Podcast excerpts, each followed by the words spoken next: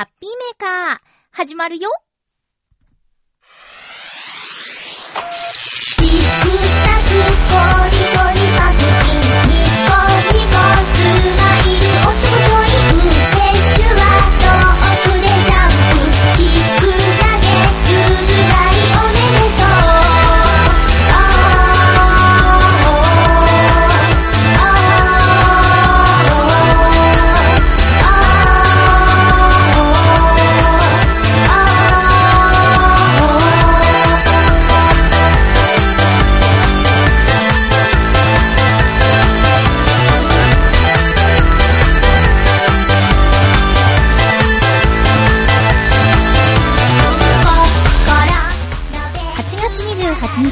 ゆっちょのハッピーメーカー。この番組は、ハッピーな時間を一緒に過ごしましょうというコンセプトのもと、ちょあへよ .com のサポートでお届けしております。台風、大丈夫でしたか？なんか、私の地元岡山、今年、なんだか色々あるな。今日も30分、よろしくお願いします。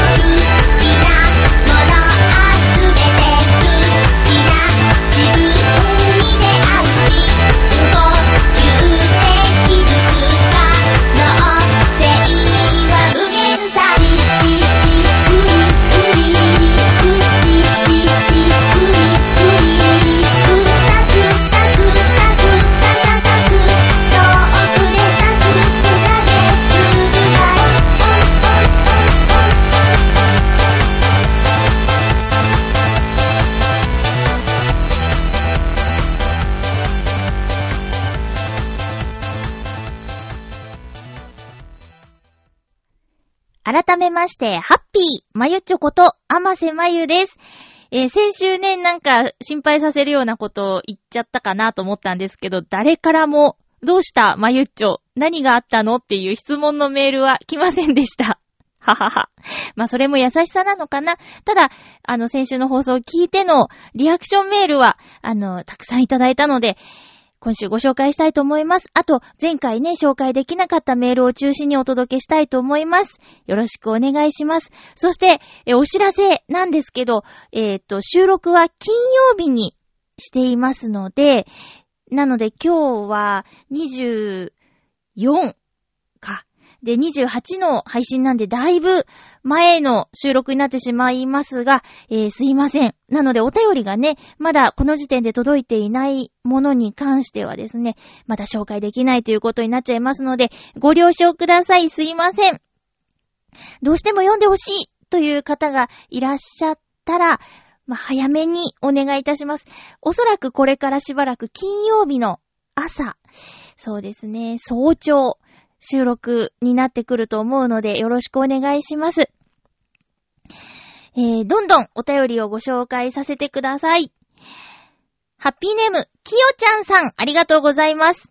まゆちょさん、ハッピー、ハッピーお便り紹介していただき、ありがとうございました。慌ただしい時にややこしい質問をしてすみません。なんで謝るんですか？全然助かってるんですよ。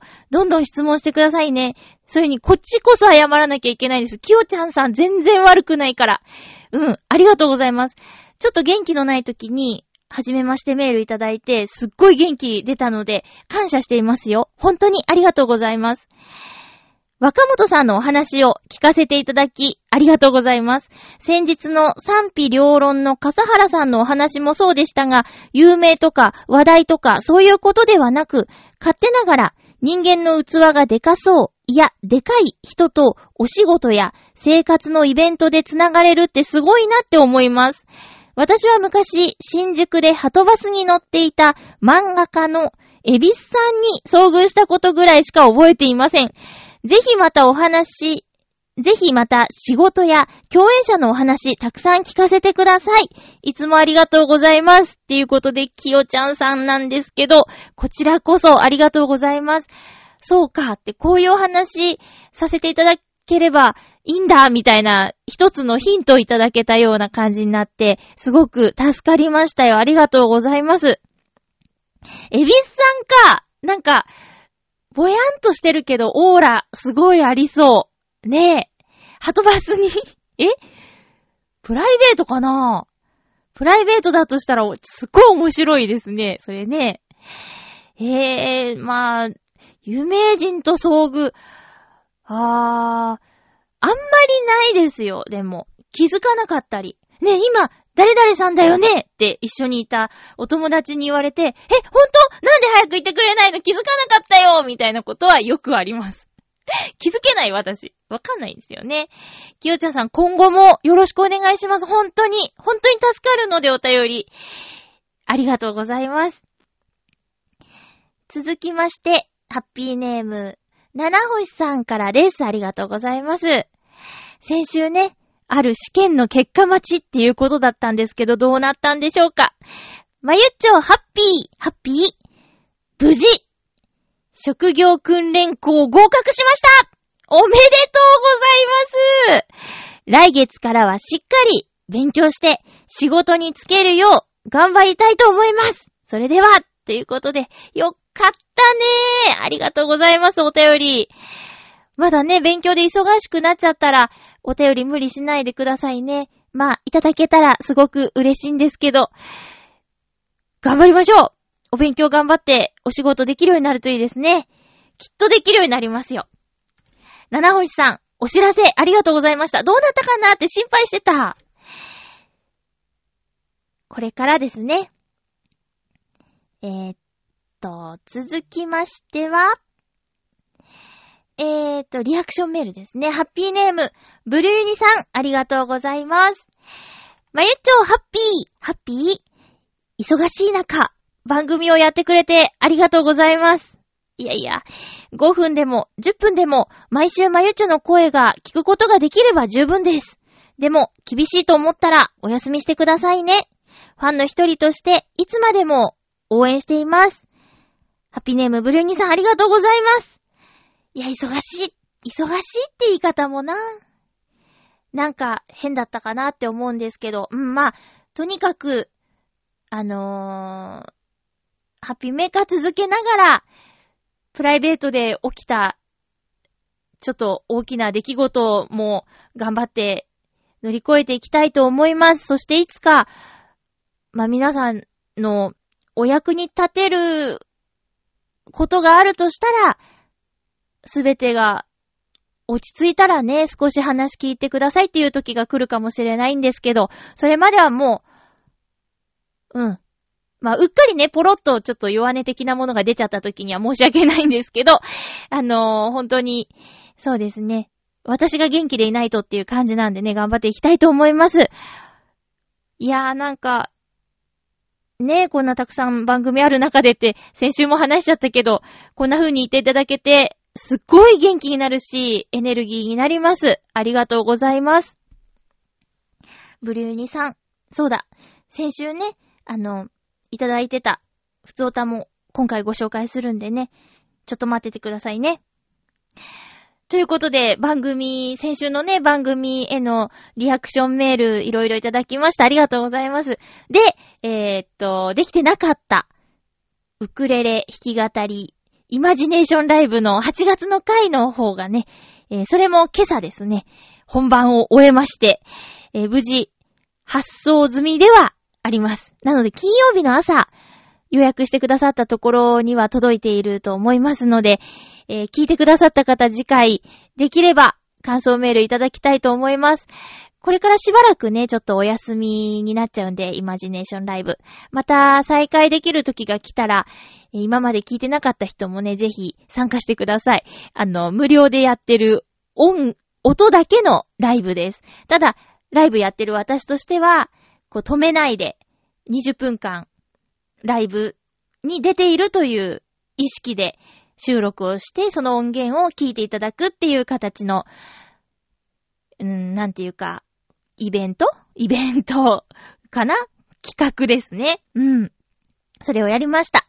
あのー今回は夏の歌を、えー結局、1、2、1、2と0.5、0.5の3、足す0.2ぐらいかな。意味わかんないね。うん。まあ、そんな感じで、あの、何曲か、えー、聞いていただけるようになっていますので、えーっと、聞いた方、感想をお待ちしています。よろしくお願いします。では、そうですね。ちょあひょ .com の夏休みの企画として、学生ボランティアさんから、えー、パーソナリティ宛てに質問メールをいただいてるっていうことで、ハッピーメーカー宛てにもいただきました。1、2、3、4通ですね。うん、4通いただいてます。えー、なので、こちらをご紹介させていただきます。学生の皆さん、聞いてますか？毎年ね、質問メール来て、あの、その質問にお答えして、その後続かないんで、今回は4人のうちどなたか1人でも、質問の回答をしたことに対して何かリアクションがあったら、あ、聞いてくれてるんだっていう確認になってすごく嬉しいんですけどね。さあ、どうなることやら。まず第1問目の質問。第1個目の質問。今までもぐもぐしてきて、一番美味しかったものと、まずかったもの。これ、イタジラも同じ質問来てましたね。名前ないんですよね。誰からか名前が書いてないんですけど、これ、すっごい難しい質問で、イタジラでは、生ハムが一番美味しくて、一番まずかったのは、ジンギスカンキャラメルって言ってたと思うんですけど、これね、正直一個決められないんですよね。めっちゃくちゃ美味しかったみたいなのって、あそうだ。えっとね、栃木県の梨の種類であるんですけど、にっこり梨っていうのがね、すっごい美味しかったです。私もともと梨大好きなんですけど、あのー、にっこり梨は一番かなうん。以前、梨、あたご梨っていう大きな梨を食べたことあるんですけど、高級品らしいんですよ。だけどそのあたご梨が、とても私は合わなくて、食感がふかふかしてて、大きな梨はふかふかしてるんだって思ってたら、このにっこり梨いただいて、あの、ハッピーネームにっこりさんにね、いただいて、あ、大きな梨だって嬉しいけど、これ苦手なやつだったような気がするなと思って、切って食べたら、もう、シャキッとあの、みずみずしい、歯ごたえの、シャキッとした、美味しい梨で大きいから、夢みたいなんですよ、なんか。ドラえもんの道具でちょっと、梨を大きくしたみたいな、好きなものが大きくなったみたいな、そんな感じで、にっこり梨、そうですね。だいたい500円か700円ぐらいで、このあたりのスーパーでも並ぶことがあるので、もし、見かけた方は、ちょっとお高いんですけど、挑戦してみてください。美味しくて大きな梨。お腹がいっぱいになりますよ。これ一番美味しかったもの。まずかったものか。まずっていう経験あんまりないんだよね。だからね、これちょっとごめんなさい。思い浮かばないかな。まず、あ、でもね、あ、そっか。番組では食べてないんですけど、人生で一番、うわーってなった食べ物は、ドライドリアンですね。乾燥ドリアン。これはね、うわーってなった。ドリアンって知ってます？果物の王様って言われてるんですよ。ただ、すっごい匂いが、何の匂いってもうわかんないけど、ちょっとこう、うーってこう、胸が、うーって なっちゃうような、うーん、激しい匂いなんですよね。で、そのドリアンを乾燥させたものを、養成所の時の飲み会かなオールの飲み会でパーティールームみたいなところで、誰かが投げてたんですよ。あの、投げてキャッチして食べるみたいな。で、それが、こう、端からね、ヘイヘイみたいに回ってきてみんな酔っ払ってるんですけど、私はまあお酒飲めないからそれほどじゃなかったんだけど、まあノリですよね。なんかお菓子を投げてる、食べてる。あ、私んとこに来た、パク、サク、にゃーっていうね、そういうことはあります。なので、ドライドリアン見つけたらイタジェラの方にね、えー、送ろうかなって思ってますけどね。えー、なんだっけ、ジンギスカンキャラメルを超えるかどうかっていうところが気になるところです。なんで果物の王様って言われてるんだろうね。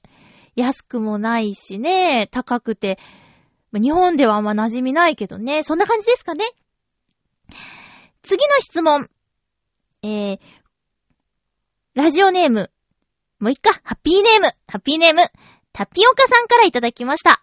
子供劇場で出会ってすごいと思った人っていう質問なんですけど、え、タピオカさん、ハッピーメーカー、聞いてくれてるのかな？私が子供の頃、子供劇場に入ってたっていう話はしたけど、どこでこの情報を？どこで？聞いてくれたのかな？ありがとう、タピオカさん。えー、子供劇場で出会ってすごいと思った人。うーん、小学生の時だから、もうね、30年前なんだよね。いやー、なんか、特にこの人っていうのは、覚えてないというか、思い出せないんだけど、とにかく子供劇場っていうグループに入って月に一度ぐらいお芝居を見てきたことは、私にとってはすっごい財産で親に感謝してます。この、なんていうか、グループに入れてくれて、その、お芝居を毎月見せてくれたこと。小さいうちからそういうところにいたから、そのマナーっていうかね、いっぱい人がいるところでのマナーっていうのが早くにわかるようになったし、だから今映画館とかね、行った時にひどい人いるんですよ。なんで静かなシーンであえてガサガサ音を立ててお菓子を食べるんじゃいとかね。なんであんなにお知らせするのになんで電源切らんのじゃいとか、それすげえ明るいからなとかね。なんでスマホ触んねんとか。なんかね、結構大人、いい大人がそういうことしたりしてるからね。そういうのがすごく気になっちゃいます。子供の頃から厳しかったからそういうのがね。だから、えー、子供劇場で出会ってすごいと思った人はちょっと思い出せないんだけど、子供劇場に行ってたから、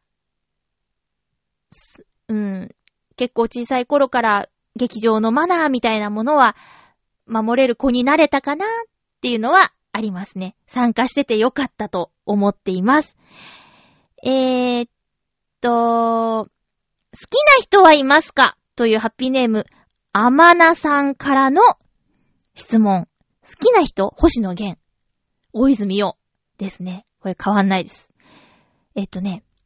まあ、大泉洋さんは、うーん、なんか水曜どうでしょうで知って、でもこれもリスナーさん、ハッピーメーカーのリスナーさんから教えていただいて、で、DVD プレゼントしていただいて、そっからもうドハマりして、で、教えていただいた当時は、こんなにテレビドラマに出たり、バラエティに出てる感じじゃなかったんですよ、まだ。うん。まだね。だけど、ちょっと、その、世の中が、大泉洋さんわーってなる前から、まあ、教えていただいて知ってたことについてちょっとした優越感が 結構前から知ってたからな、みたいなね。ね。その、私に教えてくれた人はそのもっと前から知ってるってことなんだけど、私は、そうなん、ちょ、ちょっと、世の中よりちょっと早く知ってたんだぜ、みたいなね。うん、そういうのありますね。で、大泉さんのお芝居も好きだし、いや、でもバラエティの大泉さんもすごいよね。うん。今ね、ラジオとかあれば聞きたいから、一瞬、エリアフリー、ラジコのエリアフリーに加入して北海道でならラジオやってるのかなって思ったんだけど、今は特に特別ラジオ番組はやってないらしいですね。うん。まず、そうです。大泉洋さん、まず。ね。あと、星野源さん。もうこれも、なんていうか、今となってはね、すごいですけど、きっかけは逃げ恥かな。まあ、そのちょっと前からね、知ってるんですよ。で、そのきっかけが大泉洋さんなんです。大泉洋さんを YouTube で 検索したときに、星野源のオールナイトニッポンに、大泉洋さんがゲストで出てるっていうのを発見しちゃったんですよ。それで、えっ、と、大泉洋さん目当てに聞いたのが最初の星野源のオールナイトニッポンだったんですけど、まあ、その後もずっと聞くようになって、そのオールナイトニッポンをね、二人のやりとりがめちゃくちゃ面白くて、今もね、多分どっかにあると思うので、探せば聞けると思うんですけど、それをきっかけに、だから大泉洋さんを好きでなかったら、星野源さんにもハマらなかったなっていうことです。で、星野源さん去年のね、ライブツアー、埼玉スーパーアリーナの Continues にも、無事にね、当たっていけて、それから本買ったり、まあラジオは欠かさず聞いてたり、こないだのおげんさんと一緒最高だったよね。もう何度も涙ポイントがあったし、すっごい良かったよ。まあ、三浦大知くんも、みつきちゃんも、高橋子も、みんなみんな、宮野守さんもね、みんなに見せ場があって、で、最初と最後はゲンさん、おげんさんで締めるっていう、もうめちゃくちゃ良かった。あれ何回も見ちゃう。うん。すっごい好きでした。おげんさんと一緒ね。いいですよ。見た人結構いるんじゃないですか。もしね、来週メールいただけるんだったら、おげんさんと一緒の話します。見た方、いらっしゃったら。ねえ、すごいんですよ。だから、好きな人は、大泉洋、星野源、この二人。二人ね、アミューズっていう事務所で一緒なんですよ。まあ、お、大泉さんはね、北海道のオフィス Q にも入ってますけど。続きまして、ハピネーム、バディさんからの質問。最近一番大変だった仕事あー。今はね、夜勤で、お掃除の仕事をしてるんですけど、えー、まあ、なんだろう、心の本業は声の仕事、ナレーターなんですけどね、ナレーションのお仕事で大変だなって思うときって、まあ、原稿料の多いものを、えー、現場に行ってもらうとき、かな。うん。下読みする時間ももったいないから、じゃあもう行っちゃいましょうって、撮りながら直していきましょうってやるんだけど、言ったものの固有名詞、名前とか、あと難しい漢字や地名、これでね、結構詰まっちゃうんでね。そういう時に長いと結構大変かな。あと、まあ、グルトレースみたいに砕けた言葉遣いのものの方がやりやすかったりしますね。お固めの原稿はちょっと得意ではないかな。やりますけど。全然やりますけど。っていう感じで声のお仕事は、あ基本的にはやりたくて大好きで楽しくてやってるので、あ、でもね、夏はね、そう、撮るときに、ブース？私あの、細々と声の仕事してるので、その、スタジオというか、簡易のスタジオでやらせていただいてて、えー、狭い防音室に入って撮るんですけど、まあ空調はないんですよ。狭い防音室だから。うん、換気扇とかあるんだけどね。だから、一枚読むともう汗だくっていうのは、最近大変なことかな。声の仕事で言うと。うん。で、そうだな。それ以外の、私はバイトをして、えー声の仕事してってやらせてもらってるんだけど、最近やったバイトの中で厳しいのは、やっぱり、掃除のお仕事での暑さとの戦い、かな？あとは、この夏場は、蚊とか、虫、セミ、セミの攻撃とか。そういうの大変かも。うん。そうですね。そんな感じかな。だから、私の、その、副業というか、まあ、うん。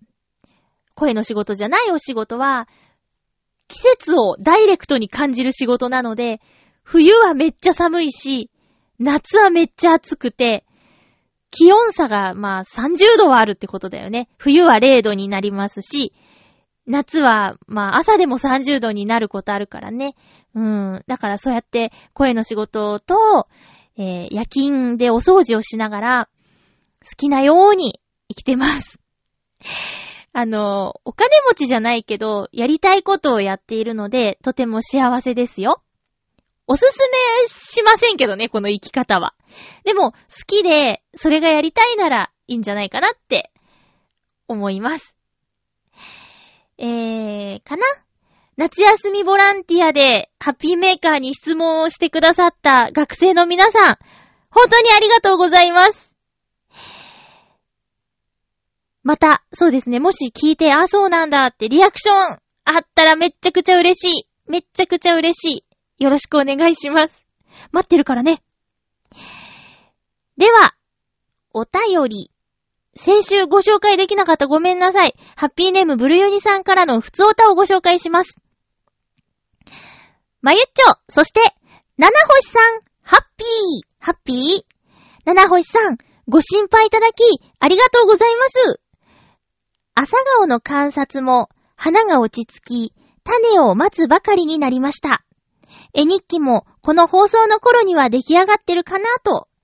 自由課題、かっこ自由研究じゃないんですよ。も、絵を描くのが好きな息子なので、テーマに合わせたポスターを作って応募してみようと思います。息子より父の方が夏休みの宿題が気になって仕方がないブルユニでした。ありがとうございます。いいお父さんだ。自分の父親に宿題を気にされたことはないな。終わったのか？とかは言われたことあるけど、ど、どれどれ一緒にやるかみたいなのは全然なかったような気がする。だから、この、息子より父の方が気になるっていうところがす、なんか羨ましいっていうか、うちはそうじゃなかったなっていうふうに思いました。何のポスターかな？私もね、風景画とか、写生とかよりも、ポスター、まあ、選べるとき、絵を一枚提出っていう宿題があったとしたら、ポスターを選択していましたね。なんか、ぼやんとした、うーん、色塗りよりも、ベタっとこう、カクッとした色塗りが当時好きだったんですよ。だからポスター。うん。ポスター賞取りましたよ。なんだっけ、人権ポスターでね。校長先生と一緒に。あ、そうそう、あのー 私はポスターで賞いただいて、で、一緒にいた男の子、後輩、1、2年、1、1学年下の男の子が、標語で取って、で、私とその1学年下の男の子と、校長先生とで、表彰状をもらいに行ったんですけど、後で知ったことで、その弟さんは、あ、その男の子は、小野功石さんの弟だったっていうのが、今思い出した。そういえばそんなことあったなって。